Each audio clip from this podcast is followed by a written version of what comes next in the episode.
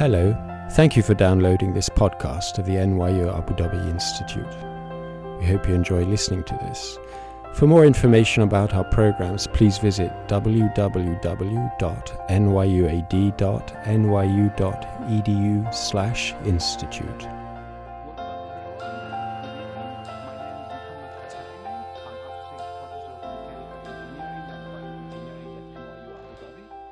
Thanks to all of you for being here to attend this exciting public lecture hosted by the NYU Abu Dhabi Institute.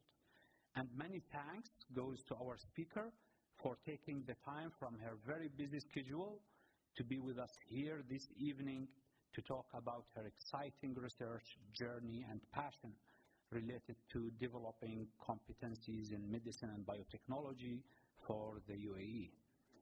I'm very honored, and it's my pleasure to introduce our distinguished speaker, Dr. Habiba Al Safar. Dr. Safar is the Dean of the College of Medicine and Health Science at Khalifa University, and she's also a professor at the Biomedical Engineering Department at Khalifa University. Dr. Safar obtained her baccalaureate degree from San Diego State University, her master's degree from the University of Liverpool, and her PhD degree in the University of Western Australia, and now she's in the UAE. She's native to the UAE, so you can see how diverse her background is. Dr. Safar's research interests are at the intersection of genomics and diseases, with a focus on addressing diseases that are increasing in prevalence amongst the local communities of the UAE. She has an impressive academic profile with more than 150 scientific publications. She doesn't say it in her biography, but I was counting in Google Scholar. So I assume maybe up to 200 publications, so that's very impressive. Dr. Safar is one of the outstanding Arab women scientists to win the International L'Oreal UNESCO Fellowship for Women in Science, a very prestigious award and very competitive. And she was also awarded the UAE First Honor Medal from His Highness Sheikh Mohammed bin Rashid Al Maktoum for being one of the pioneers in her field. Dr. Safar is a member of the UAE Science Council since 2016, and recently she has been awarded the Khalifa Award for Education for Outstanding University Lecturer in the UAE. Now, a fun fact, Dr. Safar worked as a forensics expert for Dubai Police for a number of years, so watch out. Now, without any further ado, Dr. Safar, welcome to NYU Abu Dhabi Institute Talks, and the floor is yours.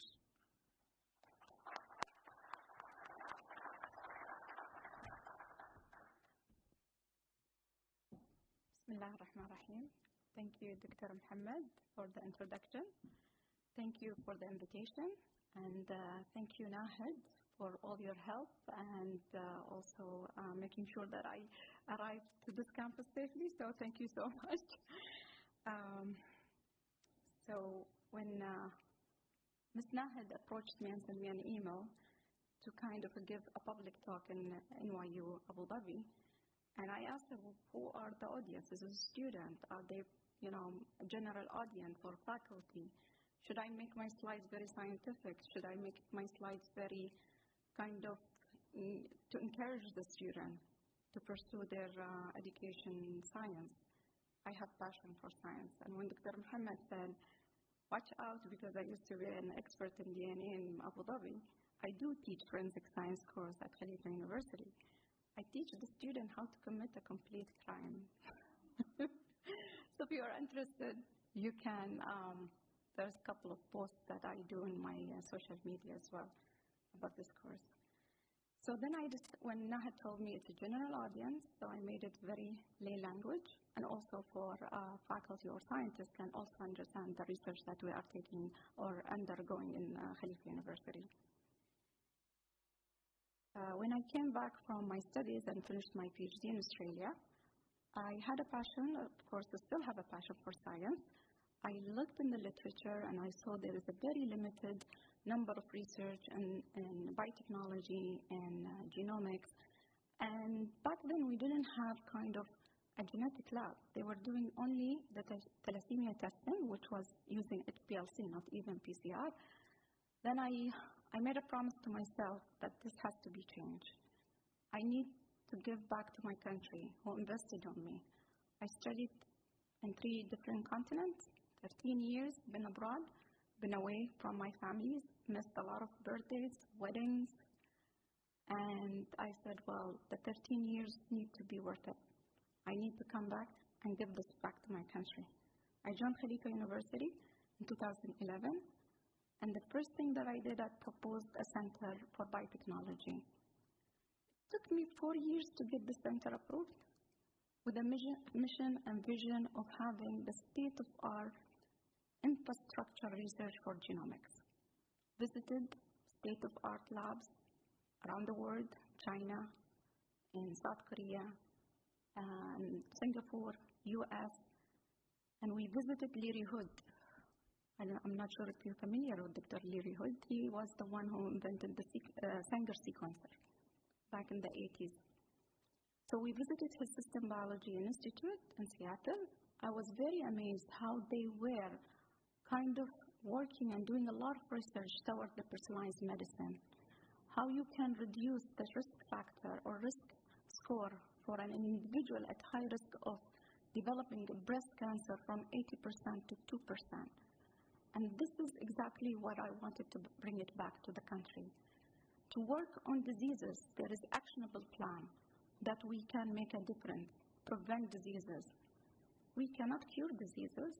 Diseases is a process of aging, but we need to have a good quality of life. So we took the theme of precision medicine, that was back in 2012, and we also published a paper in Nature Middle East. It's not a paper, it was kind of a statement.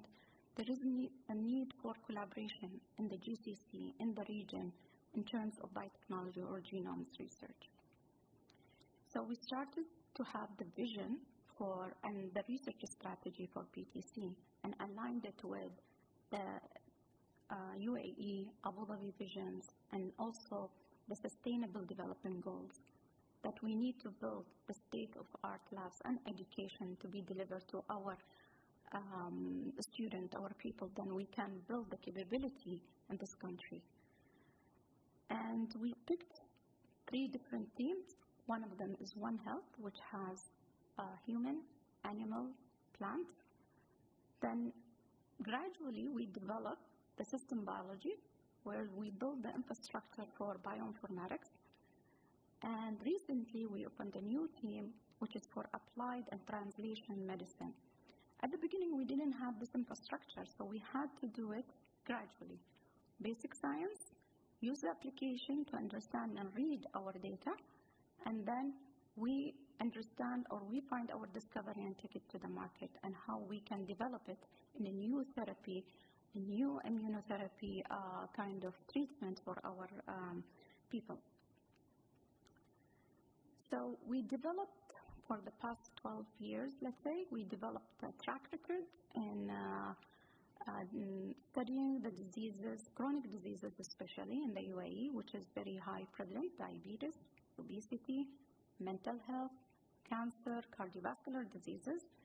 And when the pandemic happened, so we included and upgraded the center vision to include infection diseases.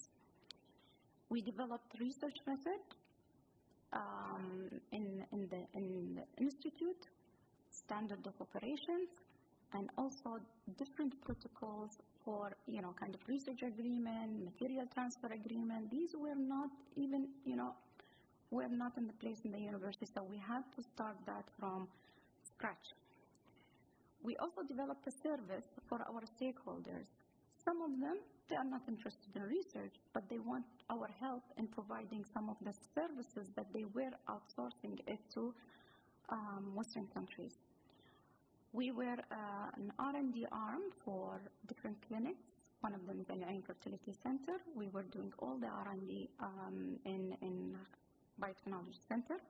We also provided some of the courses that a lot of centers, they were requiring, like biostatistics courses, bioinformatics, which we collaborated with a top, you know, university in Germany and in US to bring these kind of courses, advanced courses to the country. The technology that our platform that we are using for state-of-art, again, of molecular tools, which we use microarray, whole genome sequencing using next-generation sequencing, the 10x single cells sequencing, and recently we upgraded our center with a BacBio long-read sequencing. These are the equipment, and the lab is in the 4th floor of Khalifa University B building, where you can see in the sequencing section we do have a short read and also long read, and also we can do the DNA extraction, RNA extraction, and then take it to the genotyping and sequencing. Once we identify a gene of interest, then we can go with the Sanger sequencing to validate our finding. And once, if we are ready for gene expressions and going toward the translation, then we do have a cell culture lab, which is accommodated with different section, histology, and also cell culturing. And recently we approved to build the vivarium animal facility lab, which will be ready, inshallah, in 1 year. Because we do teach as well at the university, and also I train a lot of students, bachelor, master, and PhD students, and doing all the work in biotechnology center. And when they finish their research, they need to be kind of going to the real world and work in diagnostic lab or accredited lab. So what we did, we made sure that our lab is accredited by ISO 15189, licensed by DOH, and also being licensed and accredited for a training center for undergraduate and graduate. We've been told that we are the first research lab to be accredited with this kind of accreditation, which makes us, the credibility and also our results, it's kind of, validated because we are following all these procedures. And the student, when they graduate, they go to different entities, and they do have the knowledge of the lifestyle, let's say, for the labs. So I'm going to highlight now in different projects that we are working in Biotechnology Center, just a snapshot, and then you can understand what we are working in depth. So basically what we are trying to do in Biotechnology Center is to understand the disease. You want to understand the disease, then you need to read more data. That will make you understand and also to make a conclusion or to know the pathway toward finding or kind of proposing new treatment. So you have the genotype data, you have phenotype data. The deep phenotype data will give you a really good understanding of a disease, and then you can make a conclusion. But genomics alone will not give you a full picture. So you need to understand that the more data you have, the better understanding of a disease. That's why we included, first we finished with the genomics, then we upgraded to include different omics, which is proteomics, metabolomics, microbiome, and transcriptomics. So we did it gradually because we wanted the expertise in the field. We were recruiting top scientists in this field and also recruiting PhD students to be kind of engaged with this research from day one. So then we decided, okay, we're going to use the genomics and sequencing the UAE population, but we will not be able to make a conclusion about the results because the reference genome has been constructed from 3 different ethnic groups: European, African, and Caucasian, Asian. So what are we? The Arab, where are they Arab, Caucasian, or they're African or Asian? Because our location, it's made up of a very complex population to study because of the history, trading history between UAE and India, and also the migration pattern from, Habasha coming to the Middle East, and because of the Hajj as well, the religion equations that a lot of people, they come to the Middle East. practice religion at the same time getting married to different tribes makes us a little bit, people will think that we are very diverse, which we are very diverse. And also the migrations between, Asia and going to Europe, they have to cross into the Middle East. So basically we are a mixture of different populations. We had to sequence the UAE national samples. We had to construct the UAE reference genome. So we started, Maryam Al Ali, she is my first master's student. She completed the first whole genome sequence of 2 Emirati. And then we continued to build and construct the UAE reference genome, which was completed in 2020. And we found there is a 20% difference in pathogenicity of the disease, in the markers and diseases. What I mean is, there is a markers that associated with the disease. It will give you if you're at a high risk, medium risk, or low risk. And also there are markers that will give you, this is a pathogenic which causes the disease. This is a benign which does not cause the disease.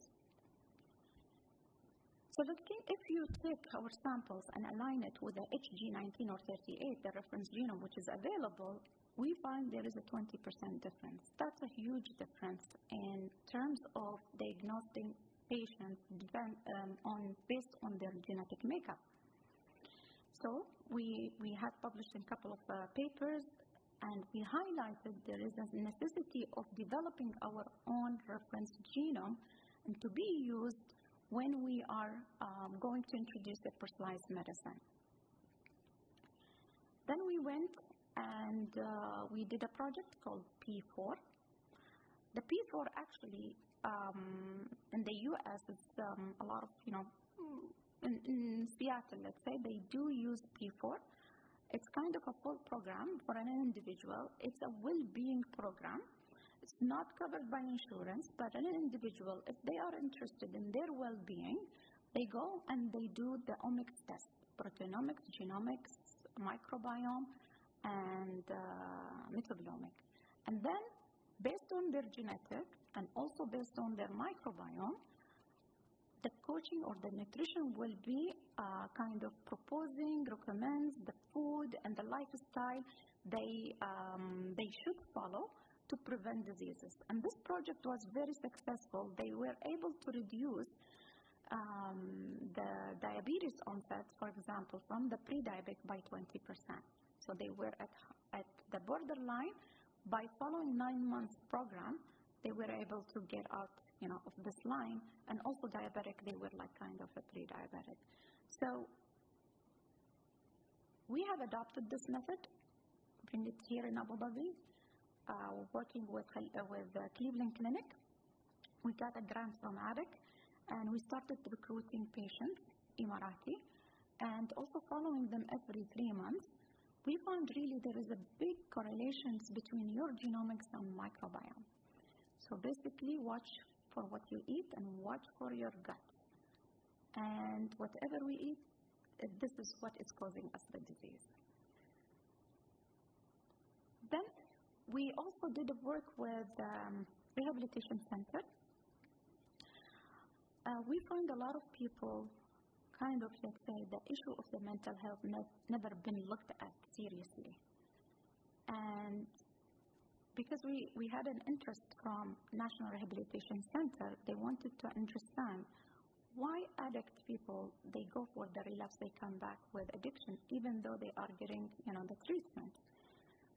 And looking into the genes of the associated genes with the drug addiction, we did a study, cross-section study with the UAE nationals. We find that 40% to 60% drug addiction is genetic. We found the same genes causing the depression, it's the same gene causing the addiction. Going back and understanding the mental health of an individual at early age can prevent us from having these kids going into the addiction.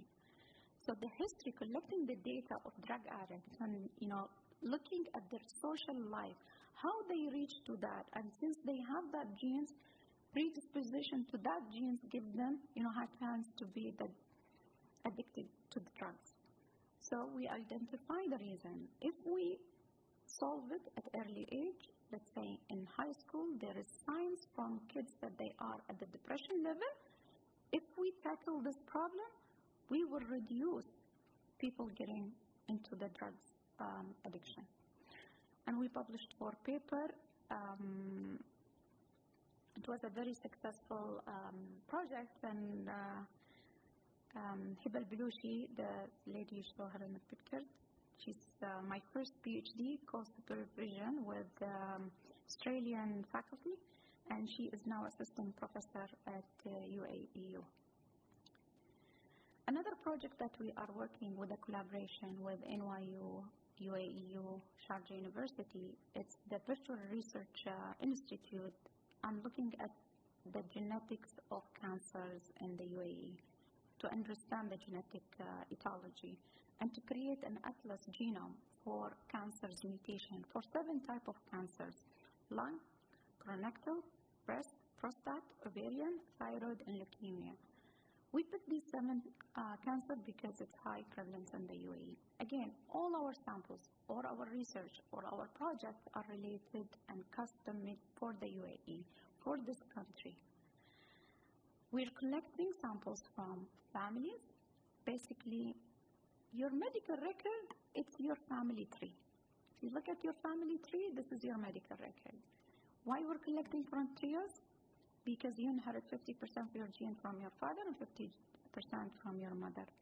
And it will be a very kind of straightforward to detect if this gene is coming from inheritance patterns or also there is a lifestyle kind of influence from the environment factors. We're also doing the omics in this project. Again, we used to collect only blood for genomics, but genomics alone will not give you a full answer. The omics is way forward to understand any diseases, especially chronic diseases. We have another project that this is a very strategic project with Belgium. This is kind of, we wanted to go for immunotherapy application translation because we've been doing a lot of basic science. We wanted to move to translation, but this time we wanted to do it with a top scientist in cardiovascular disease, Dr. Peter Carmeliet. He's #1 scientist in Belgium. And we wanted to understand more understanding or how the disease is developing, especially chronic cancer. So why diabetes is high prevalence here?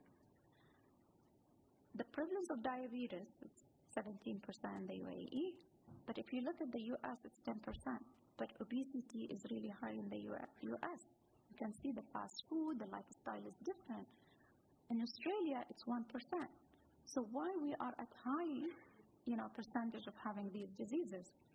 We said we're going to understand the source of this disease, which is endothelial cells in the vessel.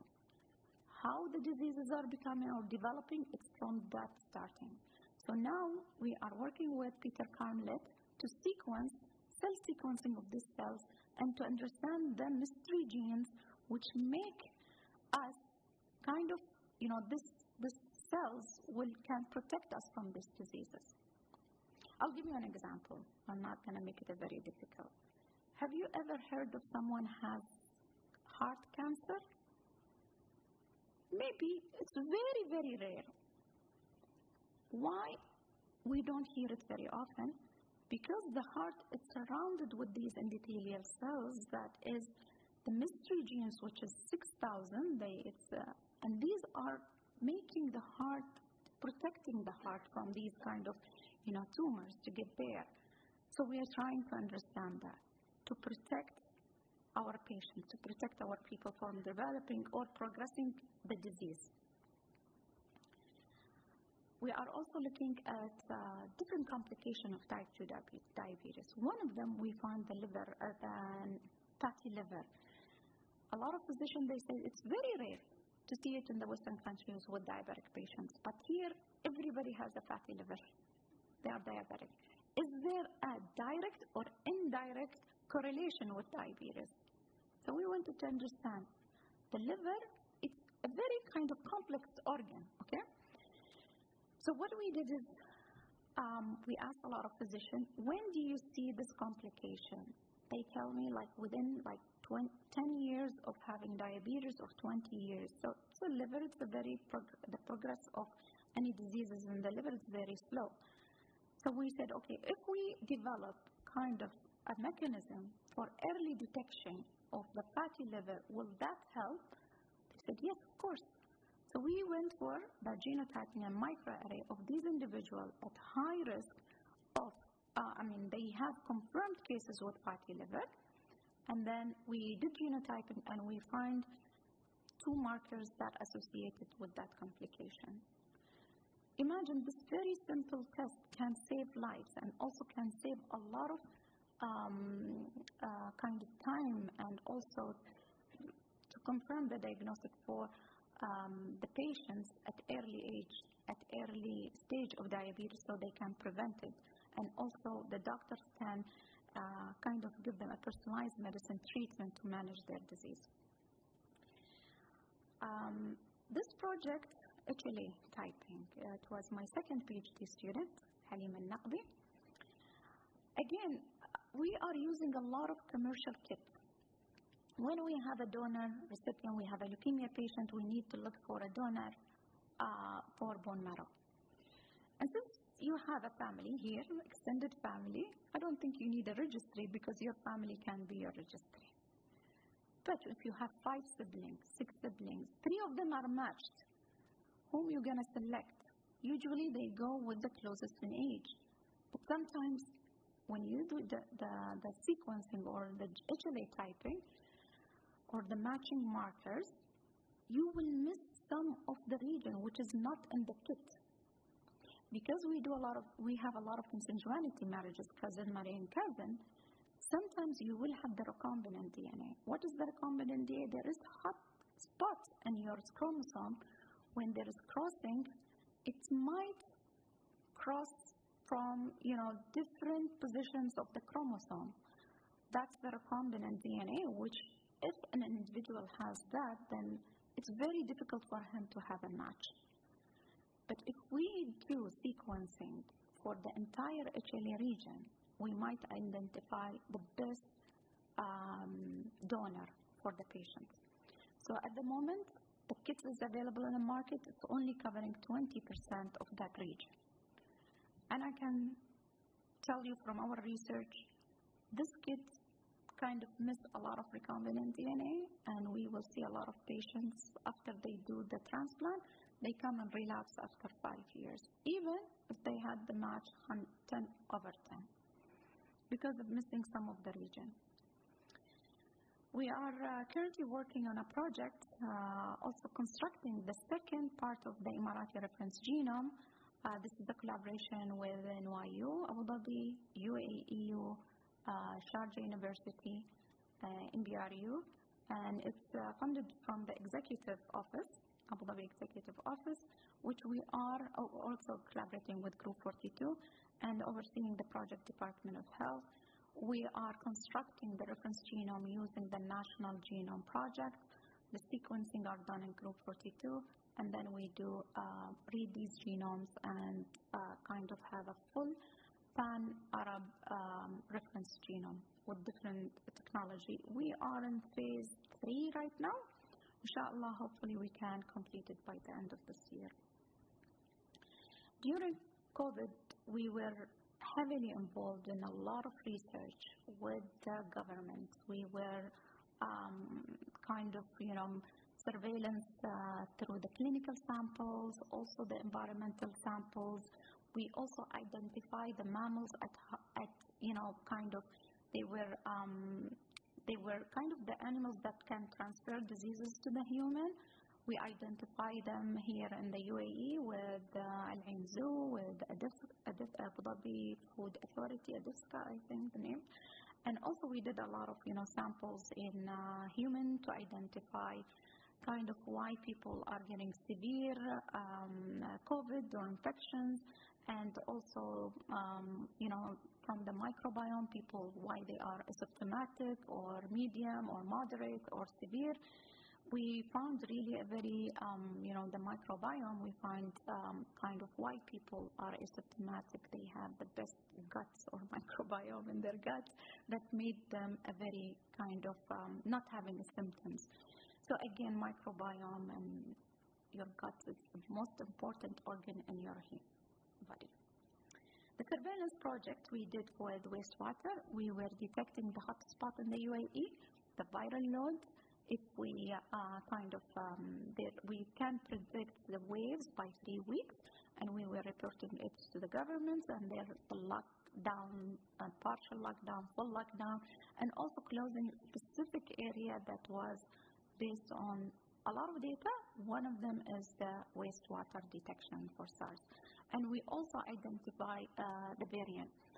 We were not only giving a service here, we were doing a research. We developed a sensor, biosensor, using graphene method to detect the COVID in less than 30 seconds. And we have a patent for that, and it's going for commercialization soon. We published more than 27 papers on COVID. So we're not just doing research. We're also developing or training, mentoring the future scientists, and also how to take their discovery to the market, from bench to market. I did not have this privilege when I was doing my PhD and master and, you know, bachelor. We think we are science, we are scientists, we need to work in the lab. But most of these discoveries, they end at the, you know, kind of publications or patents. But to build the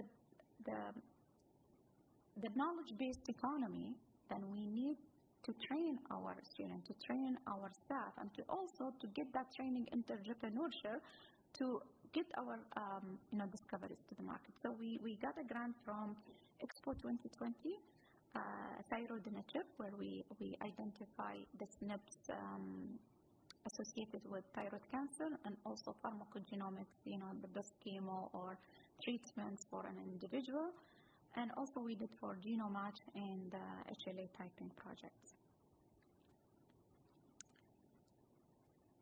Okay, we do a lot of also kind of activities. We did a couple of symposium.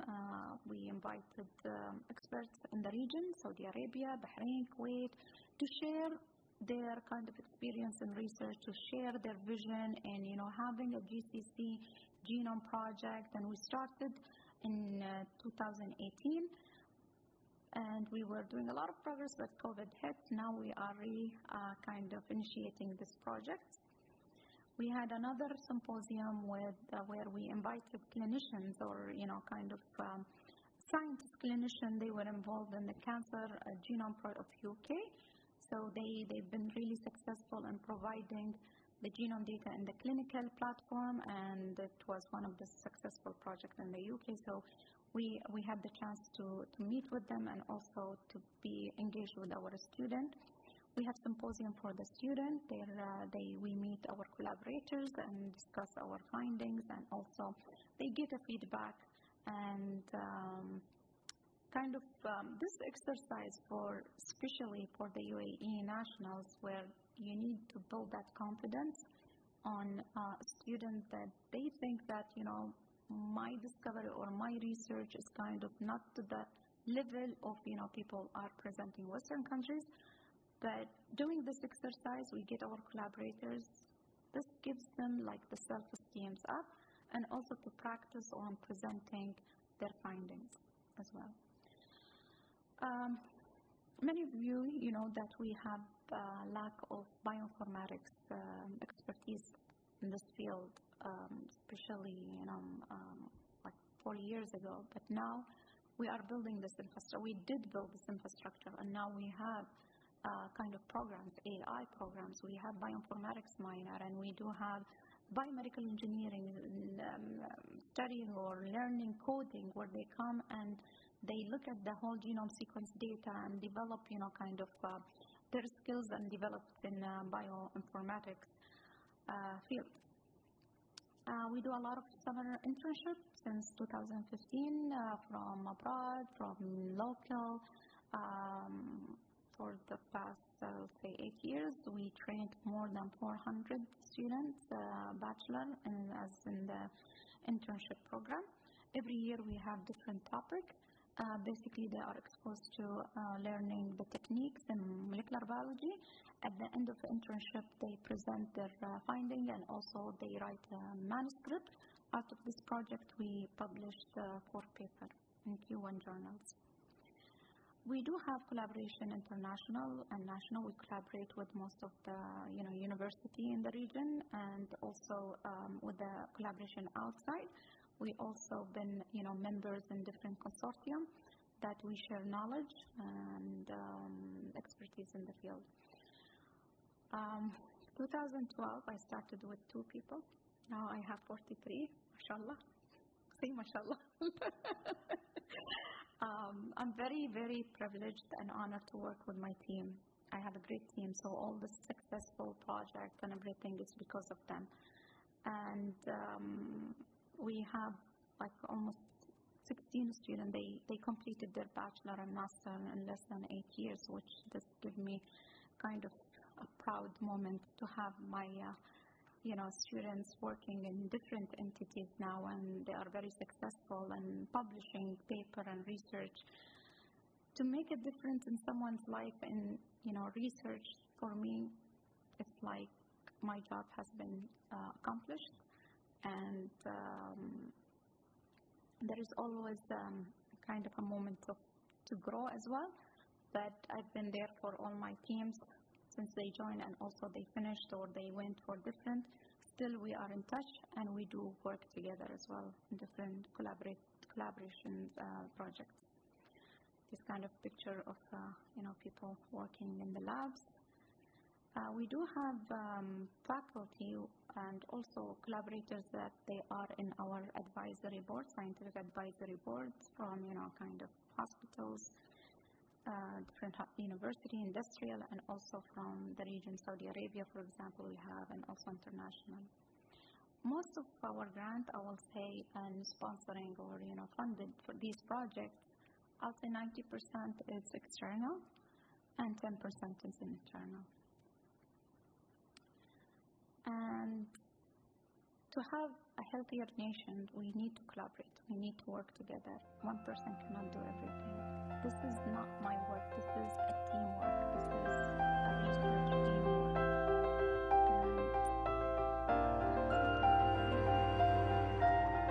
teamwork. You've been listening to a download from the NYU Abu Dhabi Institute.